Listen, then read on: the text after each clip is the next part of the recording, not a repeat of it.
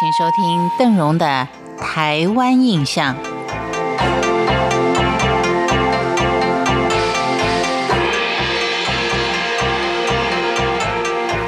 我们一直说，台湾的传统智慧、传统习俗值得我们珍藏，值得我们重新去寻觅。在今天的节目当中，邓荣就要为您介绍台湾族重拾巴舒雅。到底什么是巴舒雅呢？我们先来看看高氏族人他们的生活方式以及他们的生活环境。其实高氏部落它并不大，而且有重重叠叠的山峦遮蔽着。日治时期，日本人看上这里的战略优势，在高氏设立了神社，以神社为中心设置了住在所、卫生所、日式宿舍跟公学校。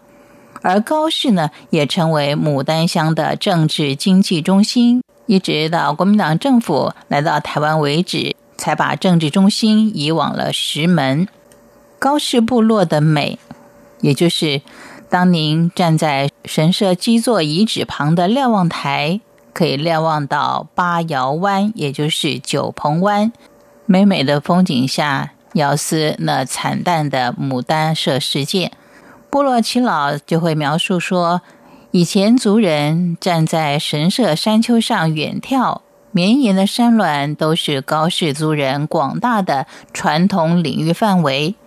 尤其在现在中科院的县址呢，曾经就是他们重要的猎场，附近的动物是最多的，戏里面有很多很大的毛蟹。如果从山棱上俯瞰的话，见到的海湾面就如宝石般的闪烁。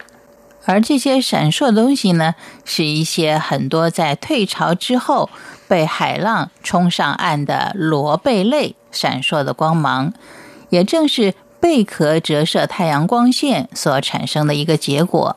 这个时候，族人呢就会背起了竹篓，沿着山棱线往山下走去，到海边去采集螺贝类。一趟回来呢，就要将近一天的路程。主食是海里的贝类，而其他的食材呢，就是长辈们从山上摘一篮子的山茼蒿，或是自家种的茄子、南瓜。青菜上面呢，甚至于还有蛀虫蛀过的好多的小洞。而一旁的炉子呢，以柴火炖煮的香菇鸡汤，还有蒸的糯米饭。另一边引火烤的是正在滋滋作响的山猪肉。这个就是目前高氏族人的生活方式。也许您想象不来，但是呢，您一定会很希望也能够经历过这样的一个生活方式。高氏部落因为位处偏僻，因此它的经济活动发展是很薄弱的。但有一群部落的年轻人认为在地就很好。于是，他们纷纷的回到部落，重拾农耕生活，汲取老人的智慧，用传承的心去耕耘。我们就叫做他巴舒雅精神。青年人以巴舒雅精神，眼里可以在地生根的产业，向老人家请教传统文化，在故乡的土地上做着祖先做过的事，慢慢的发现部落的文化宝藏。原来在地的就很好，这是不是我们常挂在嘴上的？要珍惜您现在所拥有的。